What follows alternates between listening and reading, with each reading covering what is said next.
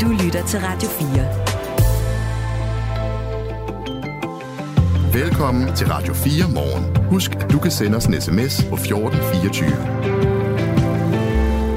En dansk biogasvirksomhed har importeret for flere millioner kroner af et russisk olieprodukt, og det kan Radio 4 øh, afsløre her til morgen. Importen har fundet sted, selvom øh, brancheorganisationen Biogas Danmark ellers slog en tyk streg under, at forretningen med Rusland ikke vil finde sted efter krigens udbrud i februar 2022. Og den her import af russisk øh, øh, olieprodukter, det vækker nu kritik øh, på Christiansborg. Hør mere, øh, når klokken den bliver kvart over syv. Øh, Dansk Folkeparti-politiker i Europaparlamentet, Anders, Anders Vistisen, mener, at EU burde lægge pres på de forenede arabiske emirater for at få reality-stjernen Elvira Pitsner, øh, der lige nu er tilbageholdt i Dubai, for utroskab hjem til Danmark. Det er ellers sjældent, at man hører, ligefrem hører øh, nogen fra DF opfordre til fælles EU-løsninger. Netop det taler jeg med Anders Vistisen om lige om et øjeblik. I dag er efter alt at dømme sidste dag, hvor man lovligt kan fyre en raket af eller sætte ild til et lille heksehul hyl. Før nytårsaften. Næste år skal et lovforslag fra regeringen om at forkorte perioden for lovlig affyring af fyrværkeri øh, til kun øh, vare fra den 31. december til 1. januar, nemlig behandles. Altså fra næste år er der kun afskydning af fyrværkeri på selve øh, nytårsaften.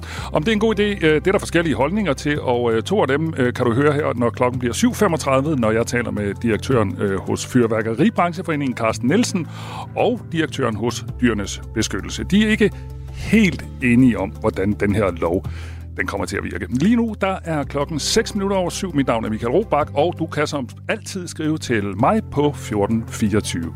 Godmorgen. Det her er Radio 4 morgen. Vi har her på Radio 4 Morgen tidligere været inde i sagen om den 26-årige reality-stjerne Elvira Pitsner, som lige nu er tilbageholdt i Dubai for beskyldninger om utroskab. Og den slags er nemlig ulovligt ifølge lovgivningen i Dubai. Det er flere gange blevet diskuteret, om man fra dansk side kan eller burde bringe hende hjem. Men nu er et nyt forslag kommet på banen, nemlig at EU burde gå ind i sagen og lægge pres på de forenede arabiske emirater for at få Pitsner hjem. Forslaget kommer fra Europaparlamentsmedlem for Dansk Folkeparti, Anders Vistisen. Godmorgen. Godmorgen. I er i øh, Dansk Folkeparti ikke ligefrem kendt for at være tilhænger af EU. Jeg var lige inde på jeres hjemmeside, der står der følgende. Indtil Danmarks udmeldelse af EU kan effektueres, vil vi arbejde for at beholde så mange beføjelser på danske hænder som overhovedet muligt, og i størst muligt omfang tilbageføre opgaver til Danmark, der tidligere er blevet overladt til EU. Så I er jo sådan almindeligvis EU-kritiske. Hvorfor mener du så pludselig, at øh, man kan bruge EU til noget i den her sammenhæng? Jamen, det ville jeg da også ønske, man ikke kunne, men nu drejer det sig jo om, at der er givet nogle kompetencer til EU. Dansk Folkeparti har så været imod, at de skal ligge der, øh, for eksempel i forhold til, hvordan man laver visumaftaler med tredje lande, som det hedder, altså hvor nemt det for eksempel er for borgere fra Emiraterne at komme ind i EU, mm. men også øh, kompetencer på det, der hedder handels- og investeringsområdet. Og der er det jo sådan, at Danmark desværre har overladt det som ene kompetencer til EU. Så hvis man skal presse de forenede arabiske emirater til at behandle EU-borgere anstændigt, øh, så er det ikke en beslutning, Danmark kan tage, uden at EU er involveret, fordi man netop har overladt suverænitet i fortiden. Så det er jo desværre der, magten ligger øh, på, på de her områder. Hvad er det så, du mener, bare lige helt præcis, så jeg forstår det også, at lytterne forhåbentlig, hvad som EU kan, som Danmark ikke kan? Jamen altså, det vi mener, der skal ske, det er jo, at hvis man ikke øh, behandler EU-borgere efter, et, øh, efter samme retsstatsprincipper som egne borgere, hvis man har sådan et, et, øh, et tostrækket retssystem, og, og hvis man jo øvrigt vil tiltrække, og det vil de forenede arabiske emirater rigtig gerne, investeringer, turisme, handel, øh, visumfrihed, øh, øh, jamen så, så, så gælder der, det gælder sådan set helt almindelig praksis, at så skal man jo også tilbyde nogle anstændige øh, og gennemsigtige retsforhold for, retsforhold for de borgere, der, der, øh, der, kom, der, der besøger Dubai eller laver forretninger i Dubai. Og der er det jo sådan set bare vores holdning, at, øh, at hvis man har sådan nogle sager, dem har vi desværre mange af, som, som den med Pitsner, jamen så skal det også have nogle konsekvenser for de særaftaler, altså den positive særbehandling, de forenede arabiske emirater har over for EU-landene. Jeg skal lige sige, Anders Vistesen, jeg ved, at du har et barn, der lige er vågnet, så hvis nogen tænker, hvad sker der i baggrunden, så er det... Så ja, det, så er det altså kun derfor. så er det den yngste Vistisen. Men, men prøv, ja. lige, prøv lige at blive lidt mere øh, konkret, Anders Vistisen. Altså, hvad, hvad er det præcis, EU skal gøre? Det, det, er, ikke helt, det er jeg ikke helt klar, klar på.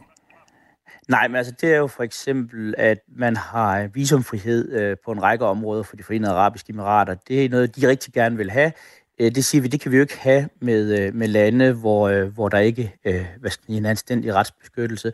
Det er også det, man kalder den handels- og investeringsaftale, der ligger. Altså de forenede arabiske emirater vil rigtig gerne tiltrække penge fra EU til mm. deres olie til deres turisme, og de vil rigtig gerne have sådan nogle COP, øh, topmøder, øh, der ligger hos dem.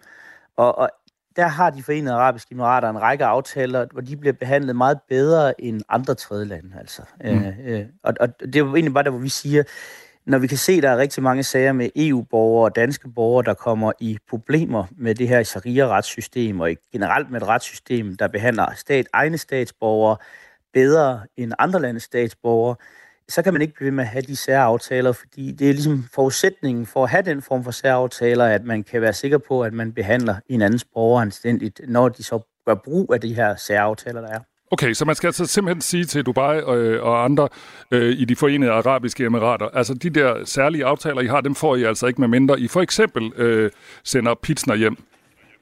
Ja, altså vi synes jo, man skal opsige, altså sige, hvis, hvis man ikke kan være sikker på, at, øh, at, at, at vi får en, en bedring af retstilstanden i Dubai, så må vi opsige de aftaler, der ligger, og så må vi jo blive behandlet som, som øh, Øh, lande, øh, EU ikke har øh, hvad skal man sige, særlige relationer til, som Iran eller Rusland eller øh, Kina eller andre steder, hvor vi kan se, at der er store problemer, og hvor man ikke har fået de her aftaler. Det er jo der, hvor der er forskel på et land som de forenede arabiske emirater og, og nogle af de andre, jeg har nævnt, det er jo, at de forenede arabiske emirater har været meget ivrige og meget opsøgende i at få den her form for aftaler, for de har brug for pengene fra, fra EU. De har brug for, at der kommer europæiske turister for at understøtte den her turistindustri, de er ved at bygge op osv.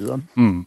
Torsdag den 30. november blev Elvira Pitsner anholdt og derefter fængslet i Dubai, og hun blev løsladt den 3. december, men er tilbageholdt for beskyldninger om utroskab og utroskab er en alvorlig forbrydelse i de forenede arabiske emirater, som kan give op til tre års fængsel. Og lige nu taler jeg med Europaparlaments, Europaparlamentsmedlem Europaparlaments medlem for Dansk øh, Folkeparti, Anders Vistisen. Og Anders Vistisen synes, man skal lade EU gå ind i den her sag.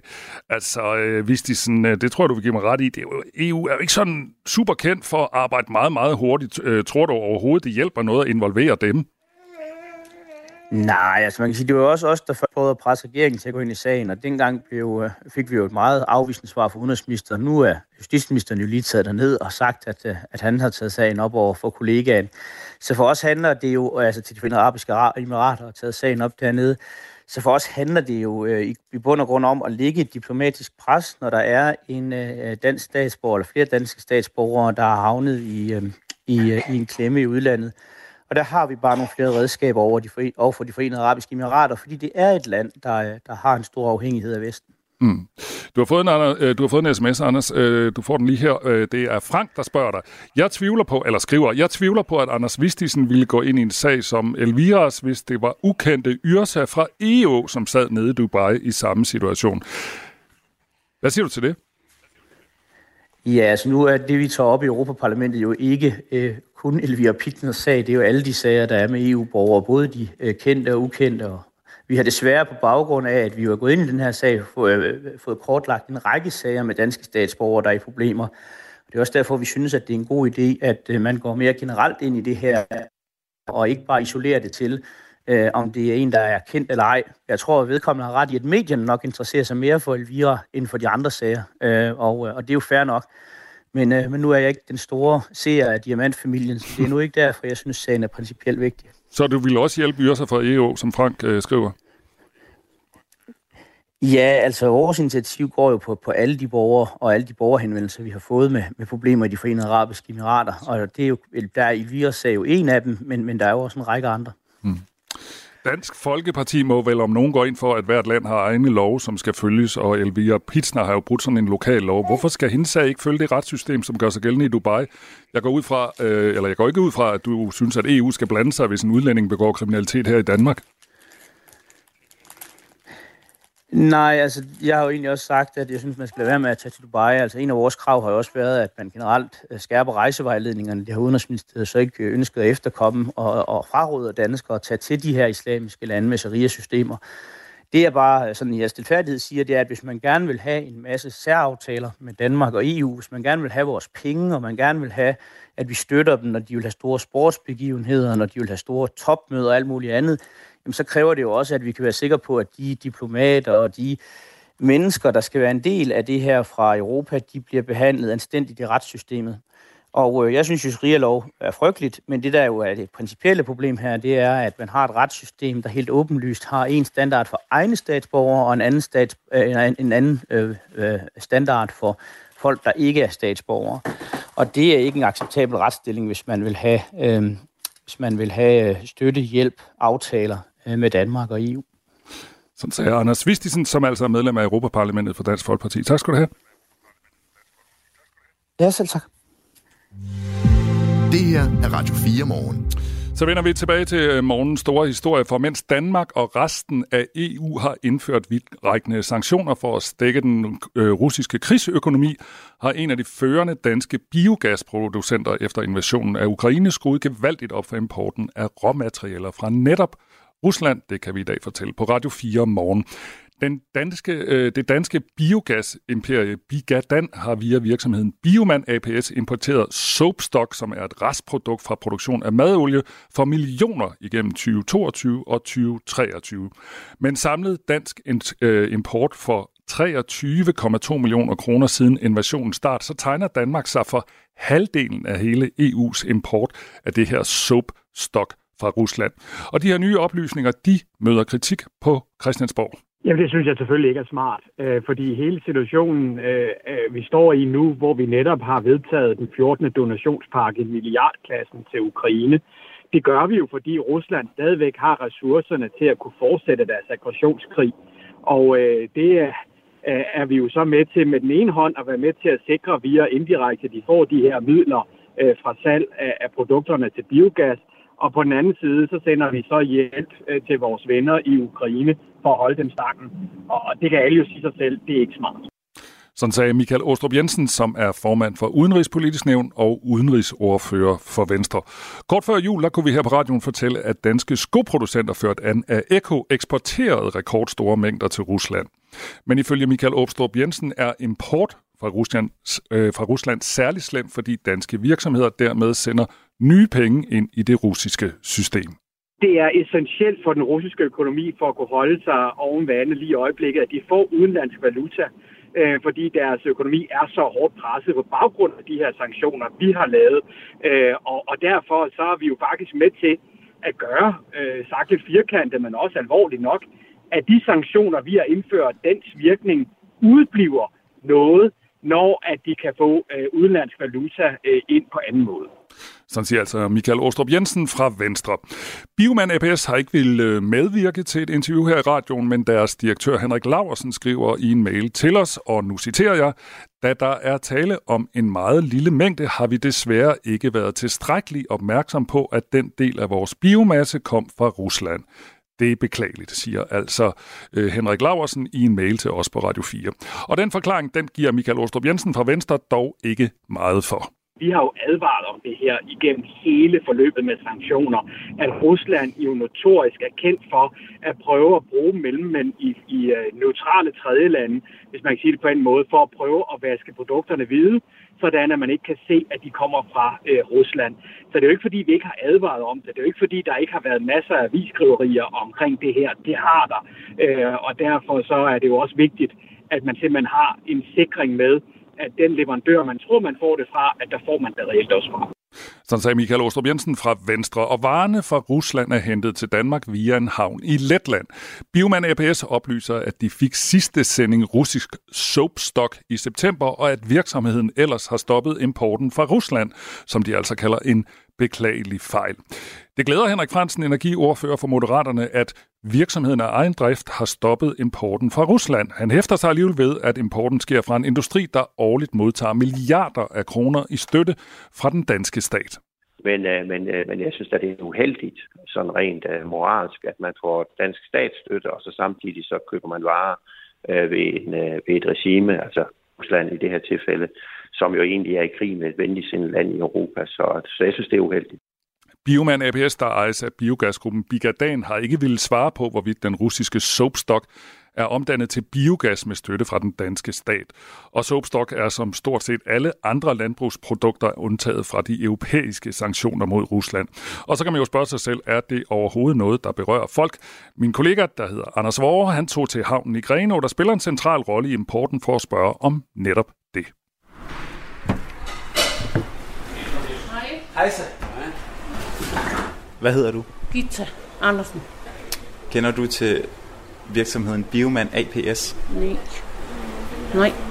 Kender den ikke overhovedet. De ligger herover, øh, og grunden til, at jeg er taget til Greno og står her og snakker med dig, det er fordi, at de efter Rusland invaderede Ukraine, efter at der blev lavet et hav af sanktioner mod Rusland, vi skulle stoppe handlen med dem, så har de importeret for mange millioner kroner af biomasse til at lave biogas af her i Danmark. Jeg ved ikke, hvad jeg skal svare til.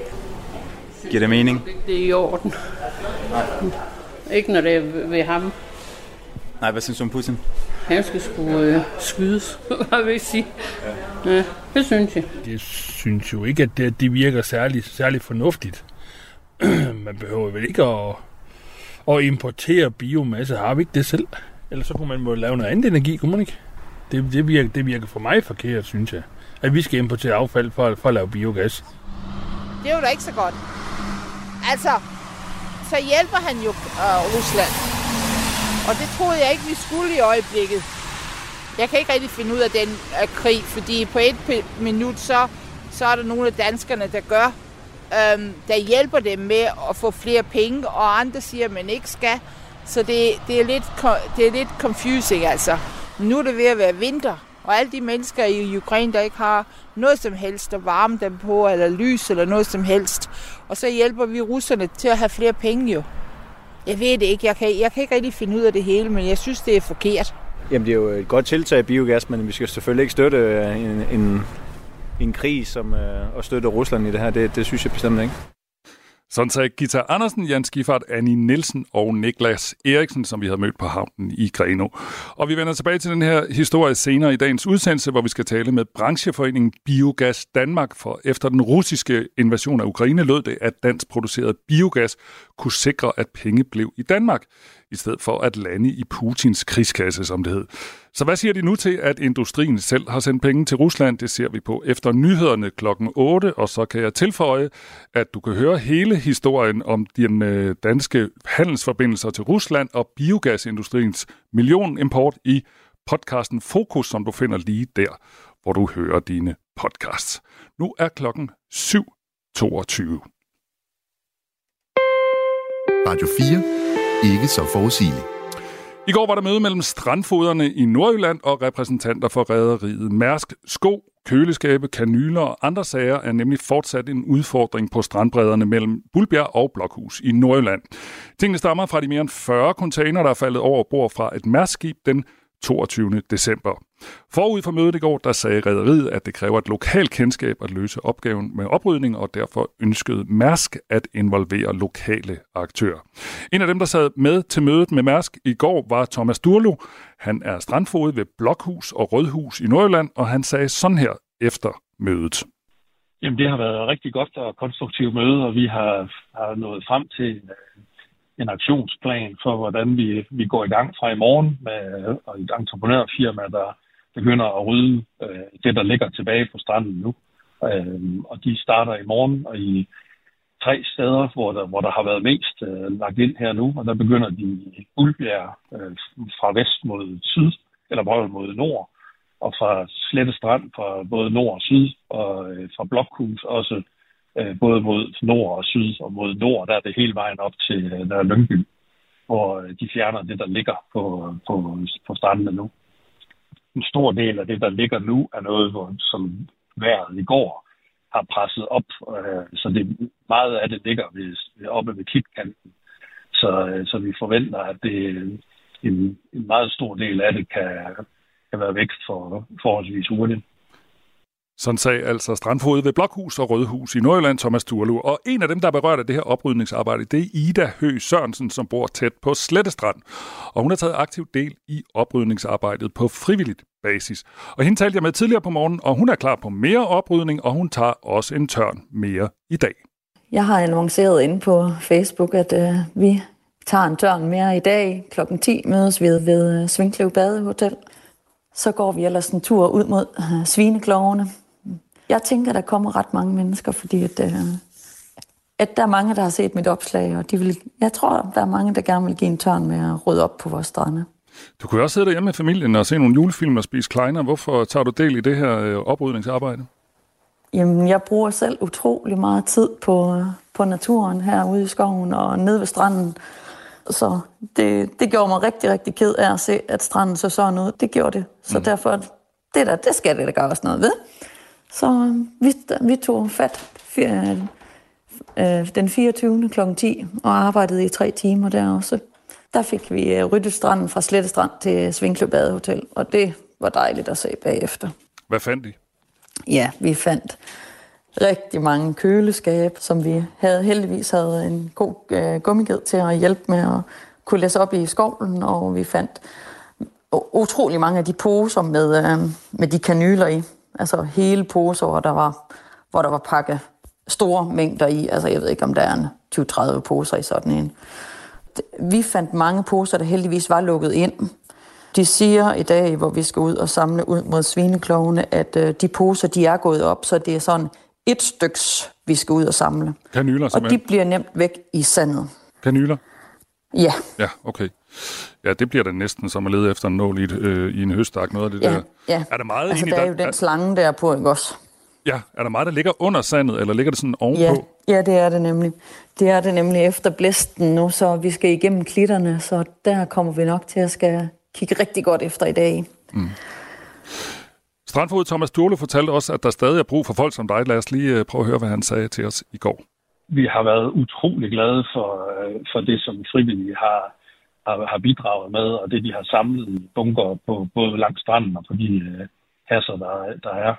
Så, øh, så, så det, det må man meget gerne fortsætte med, hvis man har lyst. Man skal selvfølgelig være opmærksom på, at der blandt det strandingsgods, der er, har der, har der også været medicinalindstyr, så man kan være nåle. Så hvis man føler sig utryg, så skal man holde sig øh, fra det, og så kommer der nogle entreprenørmaskiner og hjælper. Og vi har været ufattelig glade for al den hjælp, øh, der har været ydet, og det er man hjertelig velkommen til at fortsætte med. Sådan sagde altså strandfod Thomas Durlo, og det var jo sådan set en øh, stor ros til dig, Ida Høgh øh, Sørensen og andre mennesker, der har været på stranden og, øh, og samlet op. Øh, hvad siger du til den ros? Jamen, øh, det er da dejligt, at, at de bemærker, at, øh, at vi er frivillige. Det var der også mange, der spurgte os efter den 24. om vi var arrangeret af nogen, eller vi bare blot bare var frivillige. Og det måtte jeg jo kun sige ja til, at vi var bare frivillige. Der, der er, er selvfølgelig også flere, der, der spørger os efter, om, øh, eller de siger, at vi jo ikke må tage noget fra stranden, men det gør vi godt nok heller ikke. Vi fjerner det bare, så det ikke løber ud i havet igen. Ja, der har været sådan nogle historier om, at nogen, der lige var nede og finde nogle køleskab eller sko, eller hvad den nu ellers skal finde. Øh, Præcis. Hvordan håndhæver man egentlig, at folk ikke tager noget med hjem i tasker eller noget? Jamen, altså, ved hvad, det, det, det tænker jeg slet ikke på. Altså, der var en dame, der kom hen til mig og sagde, jeg rører ikke noget, jeg rører ikke noget. Nej, men det ville være lækkert, hvis du lige ville smide en pose op i øh, gummigeden her, fordi vi har masser af ting, der skal ryddes op på. Altså, jeg anklager, bedst, jeg anklager ikke nogen som helst for at tage noget. Det koncentrerer jeg mig slet ikke om. Mm. Jeg, jeg vil bare gerne rydde op på stranden. Mm. Altså. Ida, det... vi er sådan et program, hvor øh, vores lyttere skriver ind, der er en, der skriver her, går folk og rydder op gratis? Jeg mener, det store firma, der tjener milliarder, bør der betale for oprydning. Hvad tænker du egentlig om det med, at du går og bruger øh, din juleferie på det her? Og Mærsk øh, er et stort og velrenommeret firma, som regel med nogle ret store overskud. Ja, Jamen jeg tror bare, at, øh, at vi bor herude i et lille, lille lokalsamfund herude i Slettestrand og Hjortdal, at, øh, at vi, vi er vant til at hjælpe hinanden om alting herude. Vi hjælper bare altid hinanden, så, så vi sætter os ikke bare ned og siger, det må de gøre, for de har de penge nok til. Det er bare ikke sådan, vi er herude. Mm. Og flere har også skrevet til mig, Ida, hvornår, øh, hvornår arrangerer du en tur igen? Så kommer vi og hjælper. Du skriver bare, så kommer vi. Okay. sådan er vi bare herude. Okay, der har jo også været kritik af, at Mærs først tog et møde i går med de lokale myndigheder. Hvad, hvordan hvad tænker du om det? Jamen, jeg tænker, de har også jul, de er også mennesker. Jeg synes, det er helt okay, at, øh, at de holder 24. den 25. den 26. Det, det er helt okay for mig. Og så holdt de et langt møde i går, det, og så kom ud med det samme og sagde, at vi støtter og bakker op om jer, og vi følger jer hele vejen, og det, det er dansk rederi, så det er jeg helt tryg ved. Så mm. jeg, jeg tænker, at de skal nok uh, hjælpe os til, vi er i mål med at få det op. Sådan sagde altså Ida Hø Sørensen, som bor tæt på Slettestrand, og hun skal ud og rydde op i dag fra klokken 10. Nu klokken halv 8. Nu er der nyheder på Radio 4. Radio 4 kan nu afsløre, at den danske virksomhed Bioman har importeret flere tusind ton biogasbrændstof fra Rusland. Biogas udgør en del af den danske energiforsyning. Dermed kan vi danskere uforvarende være med til at sende penge til Rusland, når vi tænder for varmen eller lyset herhjemme. Formanden for de danske biogasproducenter Henrik Hø tager afstand fra Biomans import fra Rusland. Jamen det øh, tager vi selvfølgelig afstand fra. Det øh, kan vi jo det øh, kan vi bestemt ikke acceptere. Bioman har importeret for 23 millioner kroner russisk soapstock, som man bruger til at lave biogas. Det er sket, selvom formanden for Biogas Danmark har understreget over for sine medlemmer, at de skal tjekke, hvor deres råvarer kommer fra, siger han. Man skal øh, gå hele vejen tilbage og, og have sporbarhed hele vejen tilbage, fordi det er uacceptabelt. Også på Christiansborg finder de det absurd, at Danmark på den ene side støtter Ukraines kamp mod Rusland, imens vi på den anden side lader biomand putte penge i den russiske økonomi med sine opkøb af biogasbrændstof.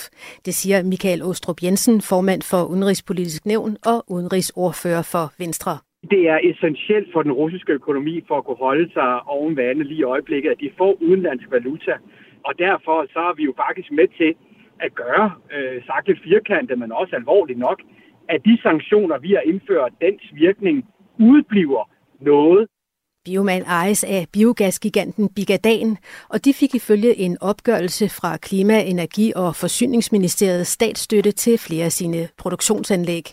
Det falder Henrik, Henrik Fransen, energiordfører for Moderaterne, for brystet. Jeg synes, at det er uheldigt, sådan rent uh, moralsk, at man får dansk statsstøtte, og så samtidig så køber man varer uh, ved, en, uh, ved et regime, altså Rusland i det her tilfælde, som jo egentlig er i krig med et venligsindet land i Europa. Så, så jeg synes, det er uheldigt. Bioman APS har ikke ønsket at stille op til et interview, men erkender i et skriftligt svar til Radio 4, at importen har fundet sted. De kalder det en beklagelig fejl. Antallet af internationale efterlysninger med dansk politi som afsender er voksende. I år er der udstedt en hel del flere europæiske arrestordre end i 2022 og 2021. Det oplyser Rigsadvokaten, som er den øverste anklagemyndighed efter en forspørgsel fra Ritzau. En lignende stigning, stigende tendens ses ikke med hensyn til trafikken den modsatte vej i samme periode. Ønsker at begrænse den periode, hvor det er tilladt for os privatpersoner at skyde fyrværkeri af. Det skriver DR. I dag er faktisk i dag her den 27. december, og frem til 1. januar må man tænde op for nytårsgruttet, men det bliver formentlig sidste gang, men må det i så mange dage. I Folketinget er der nemlig et flertal for regeringens forslag. Derfor ser det ud til, at affyringen fra nytåret næste år vil blive forkortet med fire dage. Tysk politi tilbageholder en mand i forbindelse med en formodet plan om at angribe domkirken i Køln nytårsaften. Det meddeler politiet ifølge nyhedsbyrået DPA. Politiet rensede søndag en lejlighed i Wesel, der ligger omkring 100 km nord for Køln. Her blev fem mænd anholdt, men fire blev senere løsladt. Den mistænkte, der stadig tilbageholdes i politiets varetægt, er en 30-årig thai mand. Personer er døde efter et kraftigt uvær rammer Australien, det skriver DR. Flere dele af den folkerige østkyst i Australien har i juledagene været ramt af storme og oversvømmelser. Blandt de omkomne er en pige på 10 år. Tørt med nogen eller en del sol, temperaturer mellem 1 eller 5 graders varme. Det var nyhederne her på Radio 4. Det her er Radio 4 morgen. Husk, at du kan sende os en sms på 1424.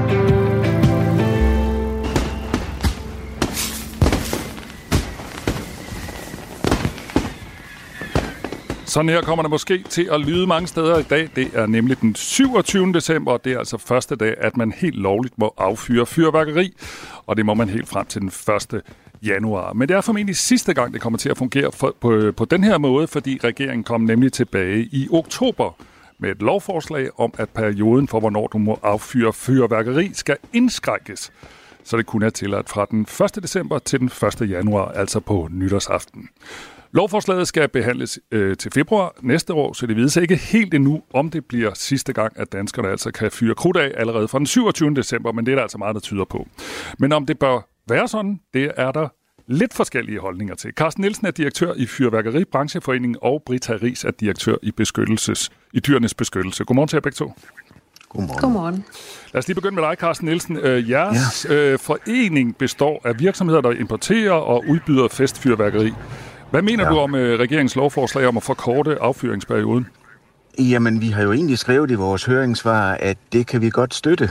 Øh, og det kan vi, fordi det fremgår af de lov, af, af de kommentarer, der er sendt ind sammen med øh, lovforslaget, at myndighederne har lavet en øh, forbrugerundersøgelse i 2020 og 2022, der viser, at lovligt fyrværkeri købt i i lovlige butikker. 93 procent af det lovlige fyrværkeri bliver alligevel brugt nytårs, nytårsaften mellem kl. 18 og kl.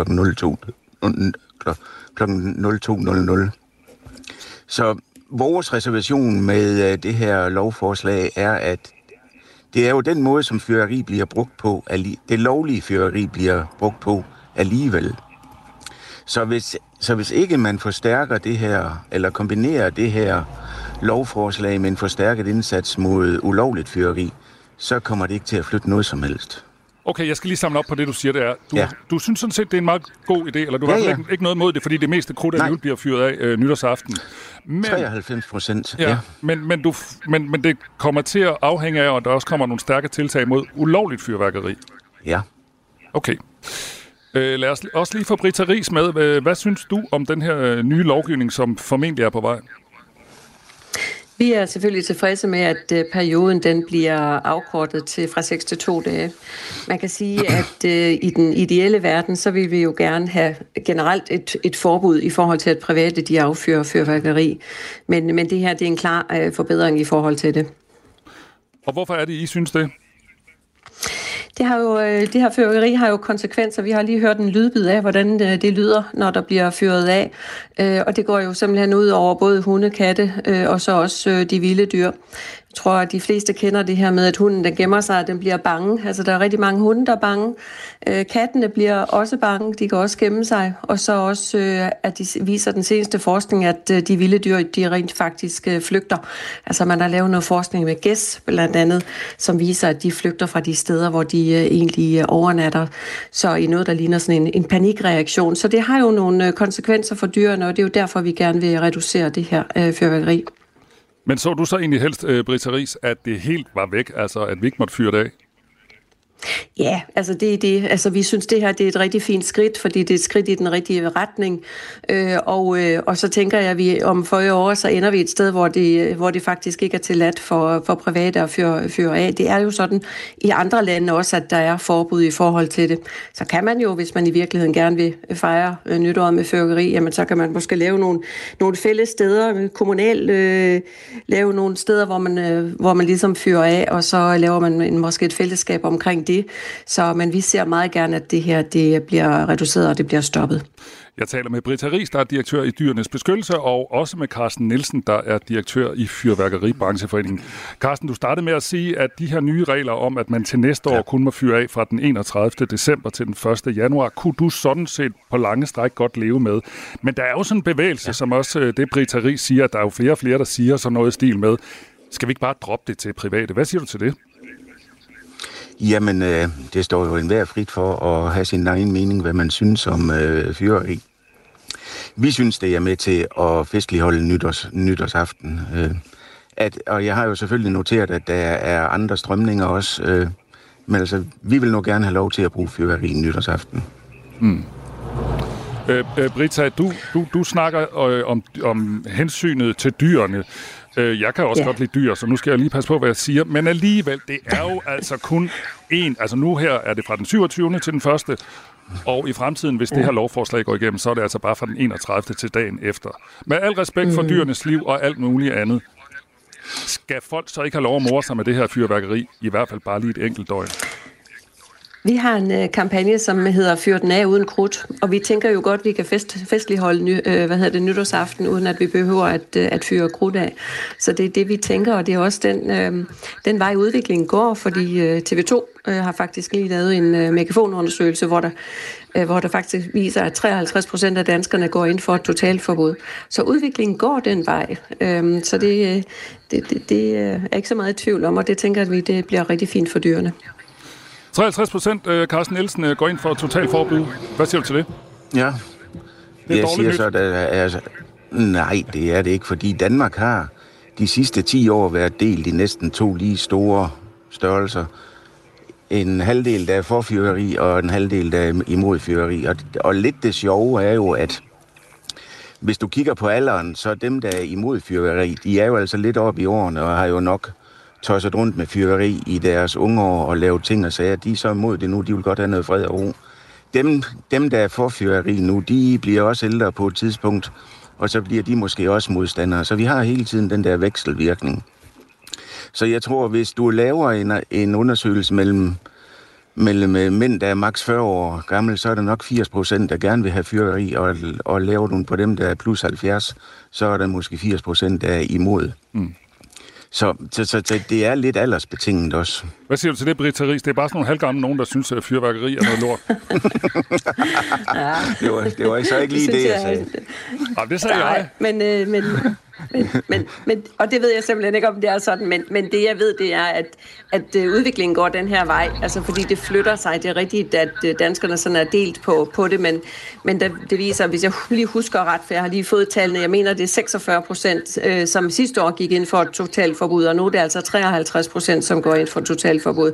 Så det er det, jeg siger, at den vej går udviklingen, at vi nok, eller vi kommer til et tidspunkt, kan man så sige, hvor at øh, der ikke bliver fyret af øh, i forhold til, til nytårsaften. Og som sagt, kan man jo godt have en festlig aften, uden at bruge sine penge på krudt. Tak skal I have, Carsten Nielsen. Jeg skal- Ja, værsgo, Carsten. Skal du lige have en sidste ord? Nej, jeg vil bare lige sige, at der findes jo altså i Danmark nu det, vi kalder lydsvagt fyrværkeri, og det vil sige uh, fyrværkeri, der ikke udløser store brag, men uh, kun har lys som uh, effekter. Så, hvis man bor et sted for sig selv, og man, og man har dyr, som er bange for fyrværkeri, så kan man altså købe fyrværkeri uden, uh, uden uh, knald i. Det var en opfordring fra Carsten Nielsen, direktør hos Fyrværkeribrancheforeningen, og vi taler også med Britta Ries, der er direktør hos Dyrenes Beskyttelse. Tak skal I have, og godt nytår. I Selv tak, og i lige måde. Nej. Øh, fra i dag, så bliver det altså lovligt for privatpersoner at anvende fyrværkeri, og da jeg gik på arbejde i morges kl. 10 minutter i 4, så hørte jeg faktisk nogen, der var allerede i gang med at skyde i gang. Og det kan jo være festligt, men der er altså også nogle regler, der skal overholdes, så her kommer en lille service, som dem, der ikke kan, en lille service til dem, der ikke kan vente til nytårsaften. Det er nemlig ikke tilladt at fyre krudt og kugler af alle steder, da man kan risikere at komme ud for en ulykke eller en brand eller lignende. Og her er så et lille, lille overblik over, hvor du ikke må bruge fyrværkeri. Fyrværkeri må ikke anvendes nærmere end 100 meter fra en bygning med let antændeligt tag, for eksempel stråtag. Samme afstandskrav gælder i forhold til halmstakke, brændebunker og anden opbevaring af let antændeligt materiale, og 100 meter grænsen gælder også ved nåletræsbevoksninger, lyngheder og andre typer af brandbare bevoksninger, som det hedder. Og man må heller ikke bruge fyrværkeri nærmere end 100 meter fra en landbrugsejendom med dyrehold, en hundekendel eller et område med udgående dyr, og desuden må raketter ikke anvendes nærmere end 10 meter fra en bygningsåbning, og det er for eksempel et vindue eller en dør.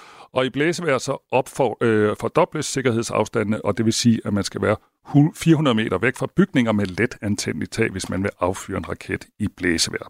Så nu øh, ved du det, hvis du skal ud og fyre af, og øh, husk at øh, være forsigtig og, øh, forsigtig, og for egen regning kan jeg sige, pas godt på hinanden derude. Det her er Radio 4 morgen. Husk, at du kan sende os en sms på 1424.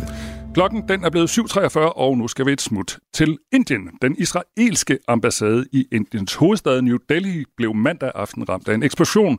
Det oplyste en talsperson fra ambassaden i går eftermiddags. Det israelske udenrigsministerium udtaler, at alle ansatte er us- uskatte, det skriver Reuters. Myndighederne i Indien og Israel samarbejder om at undersøge sagen, og de nærmere omstændigheder om, hvem der står bag, er dog stadig uklare. Men det er nærliggende at formode, at eksplosionen trækker tråde til krigen mellem Israel og Hamas, og i den konflikt, der står det officielle Indien i høj grad på Israels side. Der er nemlig varme følelser mellem Indiens premierminister Narendra Modi og Israels premierminister Benjamin Netanyahu. Og den kobling kan måske være en forklaring på den her eksplosion. Det forklarer øh, Sonja Furu, som er Indiens korrespondent for Weekendavisen og bosiddende i New Delhi. Godmorgen. Godmorgen. Allerførst, øh, Sonja, hvad ved vi lige nu om den her eksplosion ved den israelske ambassade i øh, New Delhi? Vi ved, at det var en eksplosion tæt ved den israelske ambassade, som øhm, skete i går eftermiddag omkring kl. 17 lokal tid. Øhm, og så her til morgen er det også kommet frem, at man har fundet et brev nær eksplosionen, som altså var rettet til den israelske ambassadør i New Delhi. Men hvad der præcis står i det her brev, det ved vi ikke endnu. En politiofficer har udtalt i den indiske presse, at der i brevet var en trussel, som relaterer sig til den igangværende krig mellem Israel og Hamas. Men mere ved vi altså ikke endnu. Så de her spekulationer om, at, øh, at den her eksplosion har den her forbindelse, den, det, det, den er blevet forstærket i hvert fald siden i går. Ja, det er den. Altså for to år siden så man, at der var en lignende eksplosion øh, nær ambassaden, altså den israelske ambassade i New Delhi. Øh, og dengang der mente Israel, at det var Iran, der stod bag. Altså vi ved selvfølgelig ikke nu, hvem der står bag den her eksplosion, men det er jo sandsynligvis, eller højst sandsynligt, en part, der sympatiserer med den palæstinensiske sag og utilfredse med Indiens øh, position. Mm. Jeg taler med Sonja Furu, som er Indiens korrespondent for Weekendavisen og bosiddende i New Delhi, og vi taler om den her øh, eksplosion, der var i nærheden af den israelske ambassade i Indiens hovedstad New Delhi, øh, og øh, som altså blev ramt af en eksplosion. Lad os lige prøve at brede historien lidt ud, Sonja. Øh, nu nævnte jeg, at der var varme følelser mm. mellem Indiens øh, premierminister øh, Modi og Israels premierminister Netanyahu. Hvorfor har de to et godt forhold? Der er sket et skift i Indiens position efter, at Modi er kommet til magten. Altså ikke nødvendigvis i forhold til landets officielle politik. Indien går stadig ind for en to-stats løsning, løsning, men retorisk har Modi sendt et meget klart signal til Israel. Han øh, var en af de første ledere i verden til at fordømme Hamas angreb mod Israel den 7. oktober. Han er også den første indiske premierminister, der har besøgt Israel. Og det er jo altså fordi, som du nævner, at Modi og Netanyahu har et, øh, en virkelig god relation, i hvert fald udad til, og så god, at den i den indiske presse er døbt Modi-Bibi bromance. Okay. Øhm, og, man, og det har man set på mange billeder, altså Netanyahu var også i Indien kort tid efter, at Modi han var i Israel. Øh, og man ser sådan nogle billeder, hvor de står og holder hinanden i hånden. Øh, men udover det, så har man også øh, et stærkt sikkerhedssamarbejde med Israel. Indien køber en stor del af sit militærudstyr fra Israel. Og man ser også nu øh, med krigen mellem Hamas og Israel, at der er flere indiske arbejdere, der tager til Israel for at arbejde, fordi Israel mangler arbejdskraft efter krigen er brudt ud, og man ikke længere har samme arbejdsstyrke fra Palæstina. Og så tror jeg også, det er vigtigt at forstå, for at forstå øh, Modis støtte til Israel, så, så skal man også øh, se det i relation til hans hindu-nationalistiske tilhængere, som længe har hyldet Israel for det suveræne evne til at forsvare sig selv. Det er noget, man ser meget op til, øh, eller der er mange hindu-nationalister, der ser op til i Indien. Altså et i deres øjne, der deler Indien og Israel skæbne. Altså man er klemt inden mellem fjender. I Indien har man Pakistan på den ene side og Kina på den anden side. Og så kan man også relatere til den her trussel, den her islamistiske terrortrussel, øh, som øh, man mener øh, Israel og Indien deler. Herhjemme, der, så det er nogle af de ting, der gør, at man har det her tætte samarbejde. Ja, øh, herhjemme, der fylder den her konflikt rigtig meget, både i, i, sådan, i de traditionelle medier, men også sådan på de sociale medier. Altså, der, øh, øh, hvad skal vi sige, sinden er mildest talt i kog. Er det noget, man også følger tæt som almindelig inder, øh, den her konflikt? Ja, det er det bestemt, og man kan sige, Indien øh, der er den måske også særligt betændt, fordi man har en stor muslimsk minoritet, der består af 200 millioner indiske muslimer, som øh, står på, øh, Palæstinas side, øh, og man har set, at en stor del af de muslimske organisationer i Indien øh, har været meget utilfredse med Modis meget tydelige støtte til Israel.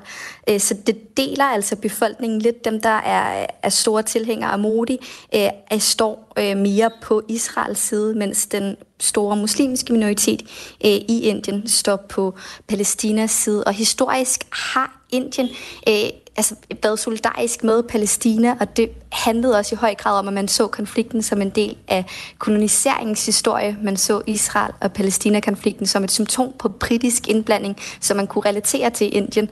Der er for eksempel det her meget berømte Gandhi-citat, hvor han siger, at Palæstina tilhører palæstinenserne på samme måde som England tilhører englænderne. Underforstået, man kan ikke tage Palæstina og give det til jøderne. Men der er jo så altså sket det her skifte i forhold til, hvor ens øh, sympati ligger efter, at, at Modi er kommet til magten. Mm.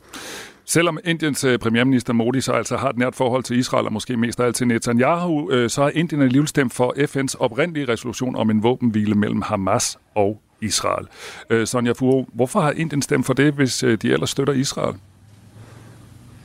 Jamen, det er jo et godt spørgsmål. Altså først så afstod man faktisk for at stemme for en, en våbenhvile i slutningen, øh, i slutningen af oktober, og så har man så øh, ændret holdning, som man jo har set mange lande gøre, blandt andet også øh, Danmark.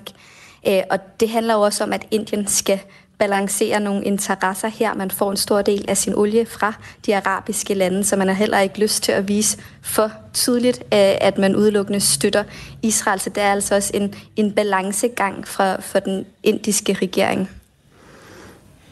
Lad os lige vende tilbage til det, vi startede med, altså den her eksplosion øh, ved den øh, israelske ambassade. Kommer den egentlig til, øh, tror du, at betyde noget i forholdet, altså det her varme forhold mellem Israel og Indien? Nej, jeg tror ikke så meget i forholdet mellem Indien og Israel, måske snarere i forholdet mellem Indien og de arabiske lande. Altså nu kommer det jo så også an på, øh, hvordan, øh, hvem der står bag den her eksplosion. Men hvis øh, det, som man så i 2021, kan relatere sig til Iran, så kan det jo have konsekvenser for Indiens forhold til øh, Iran og, og andre lande i Mellemøsten. Sådan sagde Sonja Fuhu. Som støtter den palæstinensiske sag. Tak. Sådan sagde uh, Sonja Fuhu, som er Indiens korrespondent uh, tilknyttet Weekendavisen. Tak skal du have. Selv tak. Klokken den er 9 minutter i 8. Du lytter til Radio 4. Han nægter, at der har været tale om sådan en bevidst manipulationsstrategi fra hans side. Ikke? Charles Manson. Og det er jeg overbevist om, der har været. Kultlederen, der endte som centrum for en række bestialske drab. At det lige går ud over de mennesker, det går ud over, det er tilfælde. Lyt med, når vært Christoffer Lind og religionshistoriker Peder Bybjerg forsøger at forstå mennesket bag monstret i Krimiland. Manson er helt sikkert sociopat. Højst sandsynligt psykopat. Find det i Radio 4's app, eller der, hvor du lytter til podcast. Radio 4. Der er måske mere bag. Ikke så forudsigeligt. Måske står det ikke helt så gralt til med unges trivsel, som vi ellers går og forestiller os, og som vi meget, meget ofte taler om. En ny undersøgelse af 11.000 elever på danske ungdomsuddannelser viser nemlig, at unge generelt har det langt bedre end tidligere undersøgelser viser, det skriver Berlingske, og de unge trives især psykisk og socialt. Eva Lykkegaard er lektor i uddannelsesvidenskab på SDU og har været med til at lave den her undersøgelse. Godmorgen. Godmorgen. Nu sagde jeg lige, at nu går det bedre, end man troede, men hvad er jeres øh, konklusioner egentlig i den her undersøgelse? Ja, vores konklusioner er, at øh, hvis man spørger de unge, både om de har det godt, og om, om de har det knap så godt, så, så bliver det det overvejende svar, at, at de har det faktisk rigtig godt på tværs af køn og på tværs af ungdomsuddannelserne. Øh, særligt øh, socialt og emotionelt. Og så finder vi så også, at hvis, det, hvis der er et sted, hvor det halter med, med trivselen blandt de unge, så er det faktisk deres faglige trivsel, og den har vi ikke haft særlig meget fokus på i debatterne øh, frem til i dag. Hvad betyder øh, faglige trivsel? Jamen, det handler så noget om, om, om det, de laver i, øh, i, øh, på deres ungdomsuddannelse, om det giver dem lyst til at, at lære mere, om de synes, det er sjovt at gå i skole, altså om de, om de føler, det er relevant, øh, det faglige indhold, de får i skolen. Nu har vi jo, jeg starter også med at sige, det, det, vi har jo lavet sådan nærmest en fælles fortælling om, at de unge har det rigtig skidt, og de mistrives alle sammen. Altså er der en anden måde, I har lavet den her undersøgelse på, eller hvordan kan man forklare, at I kommer frem til et noget andet øh, budskab eller en anden konklusion? Ja, ja, men altså international forskning viser, at, at, det, at man går ikke rundt og har en trivselsoplevelse af gangen. Det er ikke sådan, at man enten mistrives eller er i høj trivsel. Så det, det vi simpelthen har gjort i vores øh, undersøgelse, som er i i tråd med altså internationale øh, anbefalinger, det er, at vi netop både har spurgt ind til, om, om man har det godt, om man har det skidt, om man er glad, om man er ked af det, om man føler sig udenfor, om man føler sig en del af fællesskabet, og på den måde fået et meget bredere billede af, af trivsel. Så, så, øh, så simpelthen ved ikke kun at spørge ind til, om man er ked af det, om man mistrives, om man føler sig udenfor, så har vi altså kunne måle, at, at de faktisk langt hen ad vejen har det rigtig fint. Jeg taler med Eva Lykkegaard, der er lektor i uddannelsesvidenskab på SDU og har været med til at lave den her undersøgelse om unges trivsel. Er det, du siger egentlig, Eva, det er, at man godt kan have nogle dårlige timer eller nogle dårlige dage, men en sådan generelle tilstand er ikke så slem. Ja, ja, altså der er, der er en gruppe af unge, som har det rigtig, rigtig skidt, og det, og det vil vi selvfølgelig ikke forklare, men vi synes, det er vigtigt at komme ud med budskabet om, at der faktisk er mange, der har det rigtig godt, og også, at hvis vi har den her kollektive fortælling om, at de unge, de, de mistrives i stor stil, at hvis der bliver lavet indsatser, rigt, altså massive indsatser for, for den brede gruppe af unge, så, så så risikerer man måske at, øh, at bruge sine ressourcer forkert, fordi at de fleste af dem faktisk har det godt. Man kunne måske fokusere meget mere snævert på den lille gruppe. 1-5 procent er det kun i vores øh, undersøgelse, afhængig af hvilken øh, ungdomsuddannelse de unge går på, øh, som faktisk er i mistrivsel. Kan man sige noget om, hvad der så kendetegner dem? Altså du siger 1-5 procent, som så rent faktisk mistrives. Øhm, Ja, altså nogle af de ting, vi kan få, nu, nu, nu viser vi jo igen, at det faktisk er den faglige mistrivsel, som, øh, som, som halter rigtig meget. Og, og, og noget af det, der er, godt ved undersøgelsen, det er også, at vi kan, vi kan forklare øh, den her faglige mistrivsel. Og meget af det, vi kan bruge til at forklare mistrivsel med, det er faktisk noget, som ungdomsuddannelserne øh, kan adressere. Det er sådan noget som relationer til lærerne, øh, hvilke forventninger de har haft til uddannelsen, når de startede. Øh, og vi kan også se, at de unger, som... Øh, som har forventninger om, at det skal være meget praktisk orienteret, der skal være brug af mange eksempler, kreativ undervisning. De, det, det er nok ikke helt det, de møder, så, så deres øh, øh, trivsel er, er dårligere end dem, der forventer, at de skal arbejde meget individuelt og tage noter og sådan. Så der er noget arbejde, man kan lave i forhold til at forventningsafstemme, som måske kan være med til at afbøde øh, mistrivsel. Som jeg sagde før, så er der jo sådan et samlet billede får man i hvert fald nogle gange fornemmelse, hvis man hører radio, eller læser avis, eller ser fjernsyn, at de unge mistrives. hvis vi nu siger, at den her jeres undersøgelse faktisk giver et lidt ændret billede af unges trivsel, hvad kan vi så egentlig bruge det til? Altså jeg tænker jo særligt, at vi kan bruge det til at, at sætte ind der, hvor det virkelig gør ondt. Øhm, og især oven på øh, corona, der har der været øh, mange indsatser for den sociale trivsel. Og vores undersøgelse viser jo så, at det faktisk ikke er der, hvor at, øh, det største problem er. Øh, der, der ser det faktisk rigtig flot ud, og de unge har det godt. Øh, så, så vi kan måske øh, vende krudtet og sende det derhen, hvor at, at der virkelig er, er brug for det. Øh, og jeg tror også, at vi kan være med til at have en mere positiv fortælling om og til de unge mennesker, som, øh, som måske endda kan være med til os at hjælpe på deres trivsel. Tror du, det betyder noget for deres trivsel, at vi hele tiden taler om, at de ikke trives? Ja, det tror jeg bestemt, det gør. Og jeg tror også, at den måde, altså både den måde, vi taler om det, men også den måde, der bliver undersøgt på, øh, hvis det kun er et spørgsmål, som handler om at have det skidt, så er det lige før, at en undersøgelse i sig selv kan være med til, at man kan føle sig forkert. Øh, det, kan, det kan være noget, man endda ikke engang havde, havde koblet sammen med ens øh, mistrivsel, men når det så kommer i sådan en officiel undersøgelse, øh, og man sidder og besvarer den, så, så kan det måske endda være med til at skubbe til noget, øh, som... Øh, som kan, ja, som kan føre til, til mistrivsel. Så øh, absolut, jeg tror på, at det positive budskab kan, øh, kan sætte sådan en snibboldseffekt i gang også. Nu vil jeg jo ødelægge den gode stemning, men når I nu kommer med en undersøgelse, som, som ser lidt anderledes ud, end det vi har hørt i overvis, er der en eller anden sandsynlighed for, at I har ramt helt forkert, og I negligerer noget af den mistrivsel, som vi har hørt så meget om? Ja, øh, vi, vi har faktisk ikke, øh, resultatet er ikke fuldstændig anderledes, øh, så vores øh, fokus og vores måde at præsentere resultaterne er meget anderledes, hvor at der ellers har været meget fokus på den del af de unge, som, øh, som var i mistrivsel, så, så synes vi, det er vigtigt at understrege, og det resultat er faktisk ikke anderledes end for eksempel den nationale trivselsmåling, at langt, langt størstedelen af de unge, de faktisk trives. Og derudover så passer det også med, efter den her undersøgelse er kommet ud, har vi fået rigtig mange henvendelser, både fra, fra lærere, rektorer og fra elever, som siger, at det her det stemmer bare meget mere overens med det, vi møder, øh, den oplevelse, vi har ude på vores ungdomsuddannelse. Tak for en dejlig nyhed. Undskyld, hvad sagde du? Jeg sagde tak for en dejlig nyhed her til morgen. Ja, ja, velbekomme. Sådan sagde altså Eva Lykkegaard, som er lektor i uddannelsesvidenskab på STU og har været med til at lave den her undersøgelse.